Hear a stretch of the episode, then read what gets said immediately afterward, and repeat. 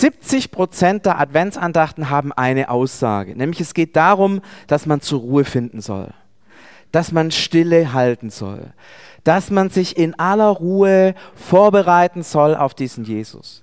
Und sollten wir nicht in der Adventszeit Zeit haben für Gott, Zeit zur Stille, Zeit zum Nachdenken. So enden ganz, ganz viele Adventsandachten. Ich mache mal so eine kleine Probe. Wer hat schon mal eine Adventsandacht gehört, die diesen Fokus hatte? Der möge jetzt bitte sich melden. Okay, das sind ein paar von uns, ja ich muss gestehen, ich muss gestehen, ich habe nicht eine von diesen Andachten gehört. Vielleicht machen wir mal die Gegenprobe. Wer schätzt, dass er mindestens drei in diese Richtung gehört hat? Der möge jetzt mal die Hand heben. Okay, es sind ein paar weniger. Also ich bin locker bei 25. Und ähm, die ersten drei, vier, fünf Mal ging mir es ganz gut damit. Da habe ich gedacht, ach, das ist nett. Das war, als ich äh, Student war, Theologiestudent war und dann ins Vikariat kam. Dann, als ich etwa 5 bis 15 gehört habe, war ich dann so langsam schon auch richtig drin in der Arbeit, so als Pfarrer. Und da habe ich gedacht, so ein Scheiß. Weil, Leute, das kann ja nicht funktionieren. Also Advent und ein Pfarrer soll Ruhe haben. Ja, wann soll ich denn die Ruhe haben? Es ist jetzt so viel vorzubereiten, so viel Adventsandachten, so viel Weihnachtsgottesdienste, Adventsgottesdienste, Karten zu schreiben, Päckchen zu packen. Die Familie will, Weihnachtsbaum muss gekauft werden, Geschenke müssen gekauft werden.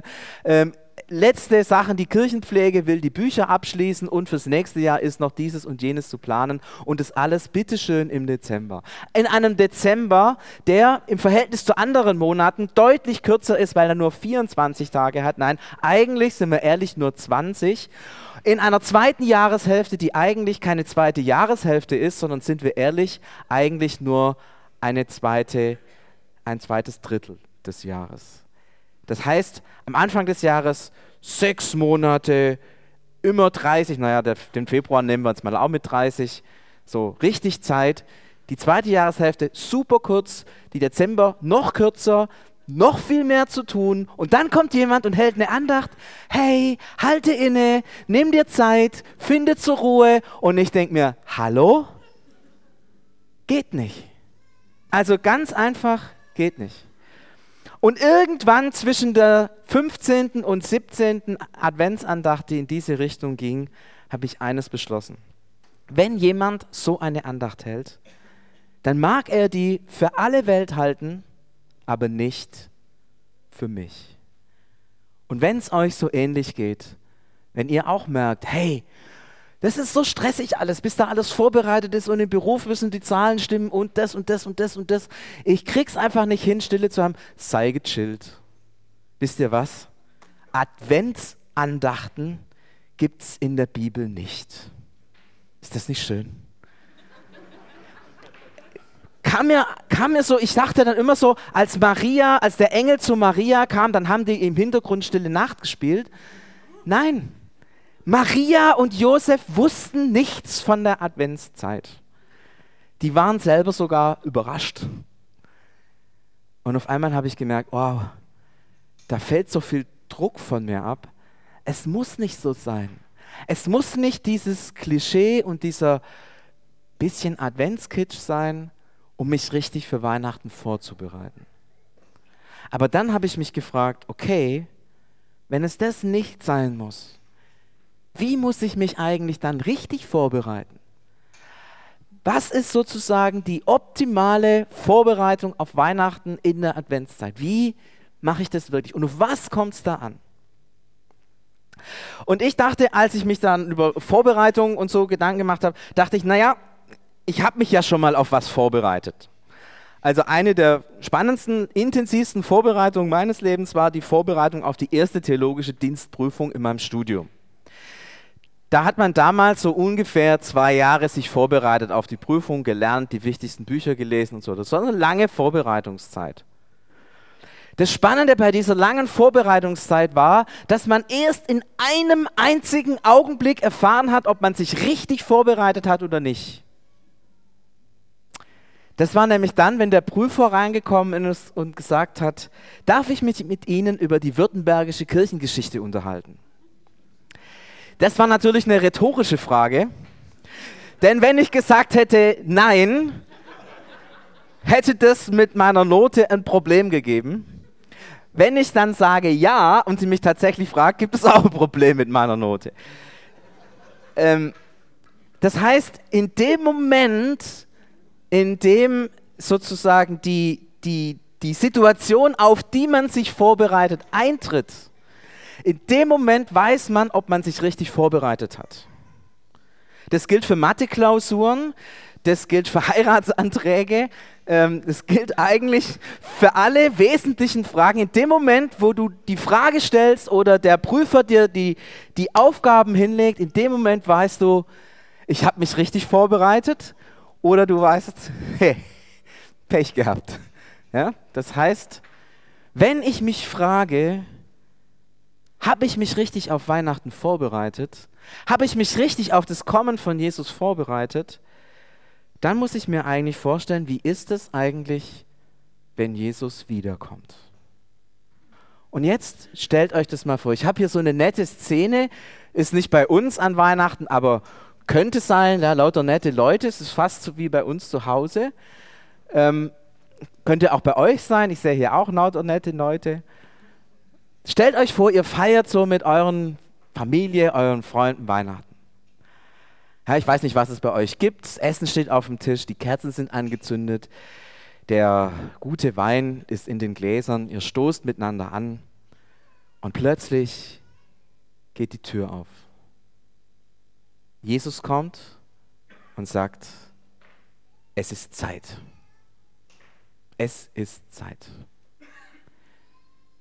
Das ist der Moment, wo ihr wisst, ob ihr euch richtig vorbereitet habt oder nicht.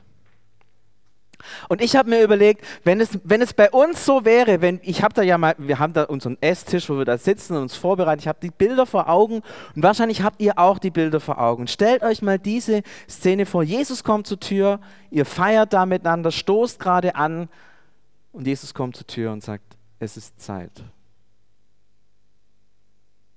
ich merke, in mir wäre keine Freude. Ich würde denken, ah, jetzt Jesus, komm. Hättest doch wenigstens uns die Rindsrouladen noch essen lassen können. Oder den guten Wein vollends trinken, der schon in den Gläsern ist. Oder, oder nach Weihnachten oder im neuen Jahr oder egal. Aber jetzt, ah, Jesus, nee. Und ich hätte gemerkt, wie mir schlagartig Dinge in meinem Leben vor Augen stehen, die nicht in Ordnung sind. Weil wenn er zur Tür reinkommt und mich ansieht, dann sieht er das. Die Bibel sagt, alles wird offenbar. Es ist wie ein Buch, das aufgeschlagen wird. Alles wird sichtbar, was in mir ist. Und wenn Jesus wiederkommt und uns sieht, wie wir hier feiern, dann sieht er immer das, was zwischen den Leuten steht. Ja? Die beiden Damen, die schauen sich das so ganz nett an, aber ihr wisst nicht, was die übereinander denken. Ja? Die, die, gucken so, die gucken so als, ach, es ist schön miteinander zu feiern. Die eine könnte zum Beispiel auch denken, ist mein Geschenk wertvoller als ihrs? K könnten die denken. Und wenn Jesus zur Türe reinkommt, dann sieht er diese Gedanken dann sieht er das, was zwischen den Menschen steht. Er sieht es ganz genau. Und auch die Dinge, die zwischen uns stehen, die wir vielleicht oft gar nicht so sehen wollen, vor denen wir die Augen verschließen, die wir verdrängen. Und ich merke, auf einmal hat diese Vorbereitungszeit was mit meinem Alltag zu tun. Denn jetzt geht es nicht darum, stille zu sein und Kerzen anzuzünden und äh, am Abend irgendwie Adventsromantik zu pflegen.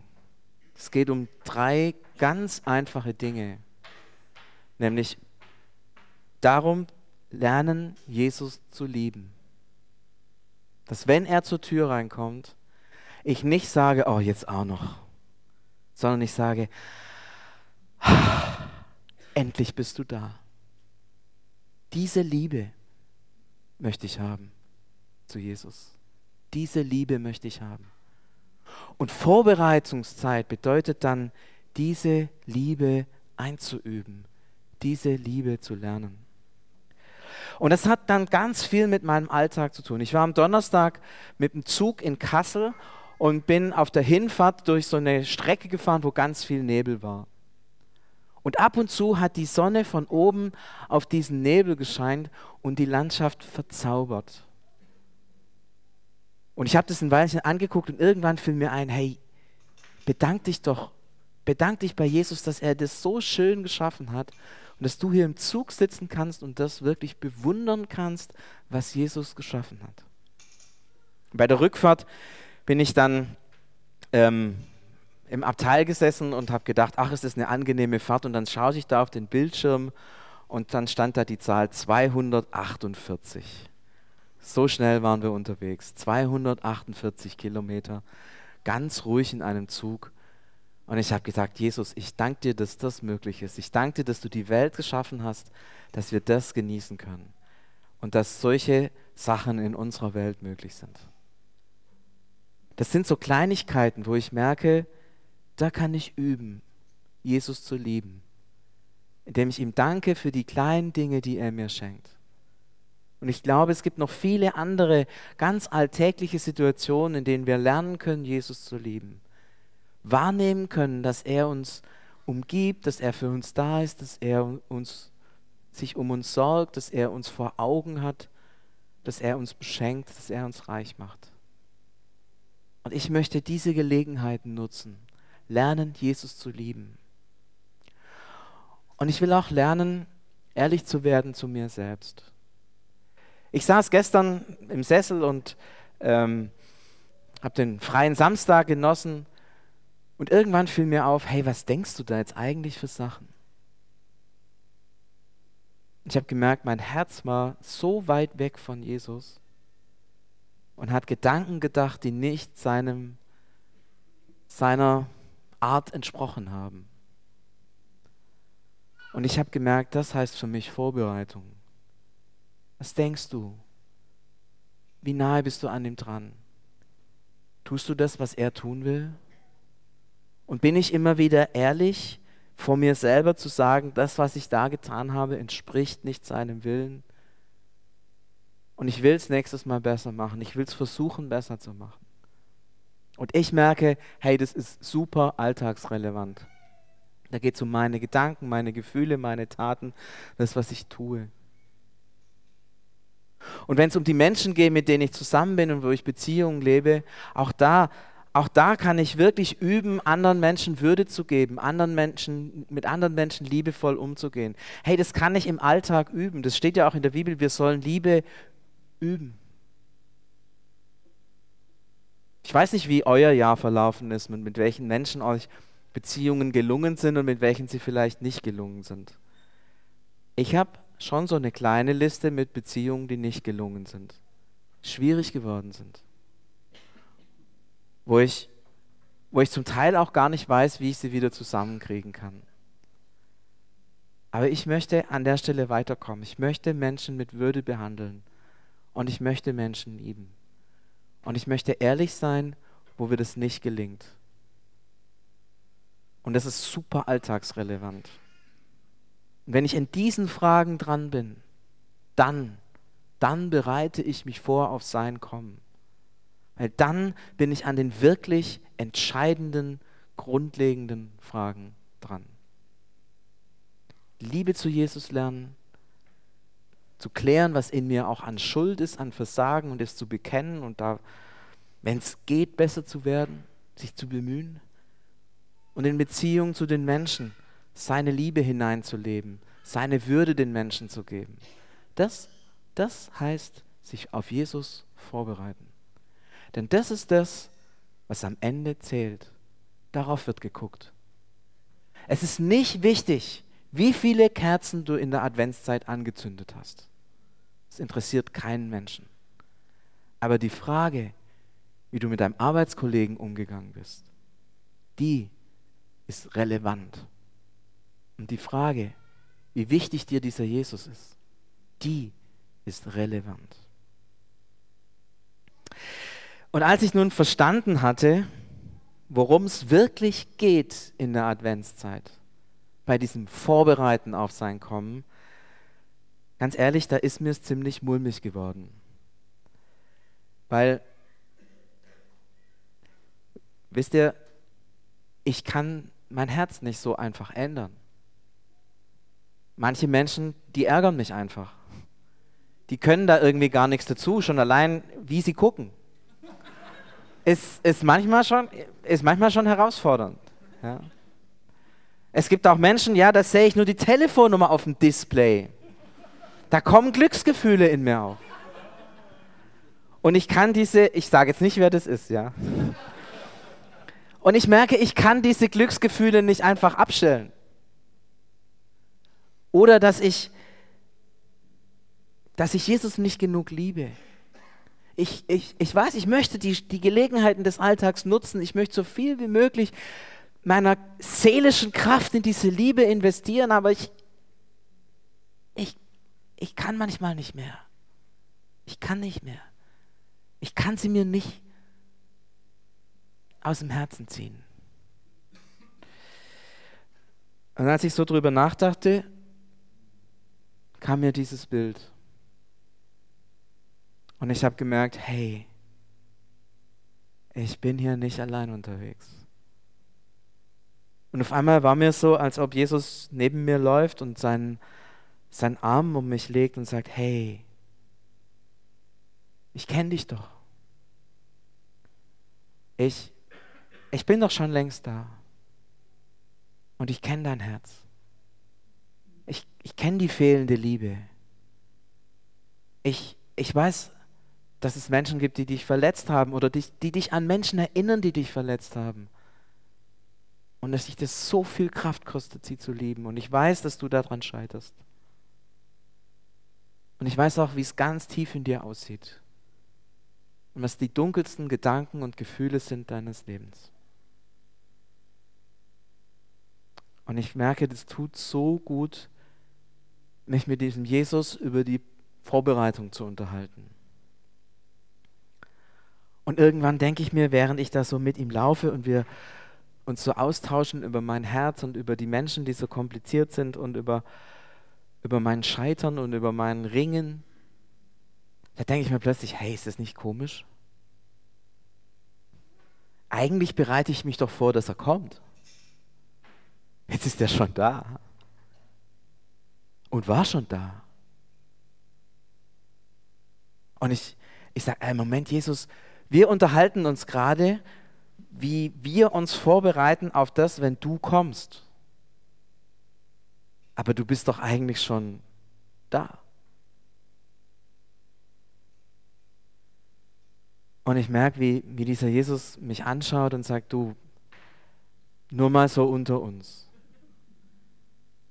Nicht wir bereiten uns vor auf das, dass ich wiederkomme, sondern ich bin mit dir unterwegs und bereite dich vor auf die Zeit, wenn ich wiederkomme.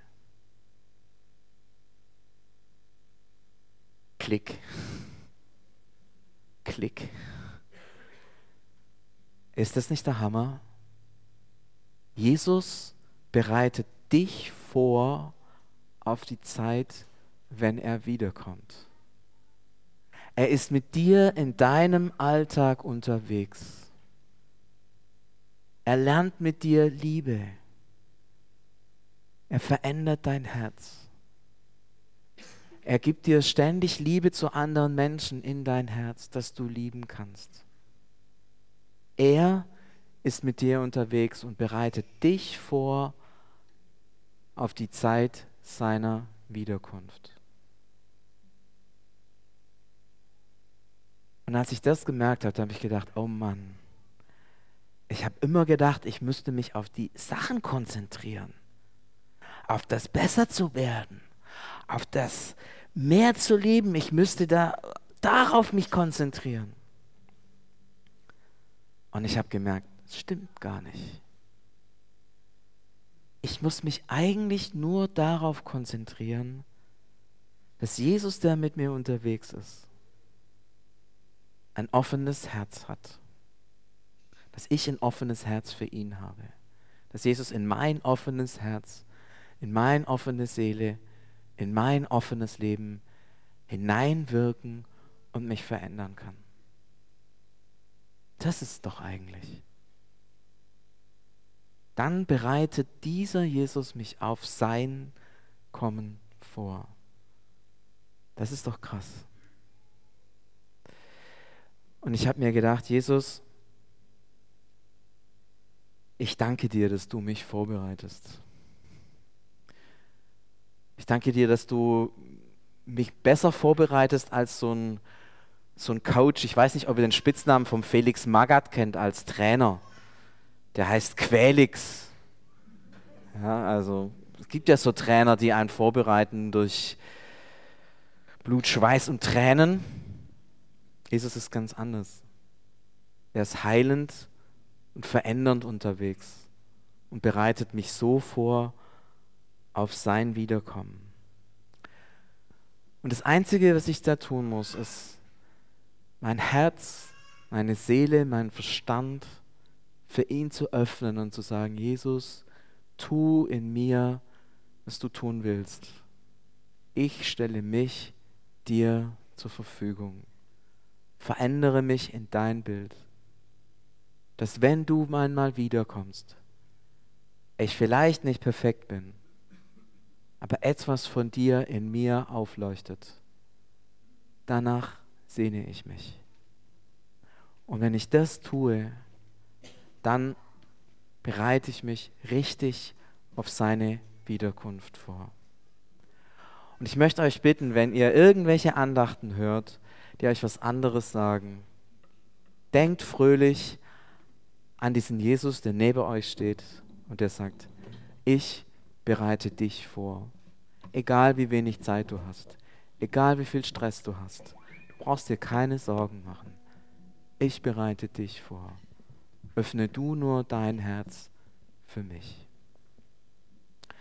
Jesus, wir danken dir, dass du uns so nahe kommst, dass du uns vorbereitest, dass du jetzt schon da bist und dass du uns begegnen willst.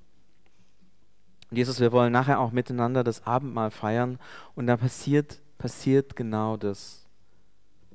Und wir wollen nicht nur unseren Mund öffnen, sondern wir wollen dir unser Herz öffnen, unsere Seele öffnen, dass du in uns hineinkommst und dass du uns veränderst und dass du uns vorbereitest auf dein Kommen.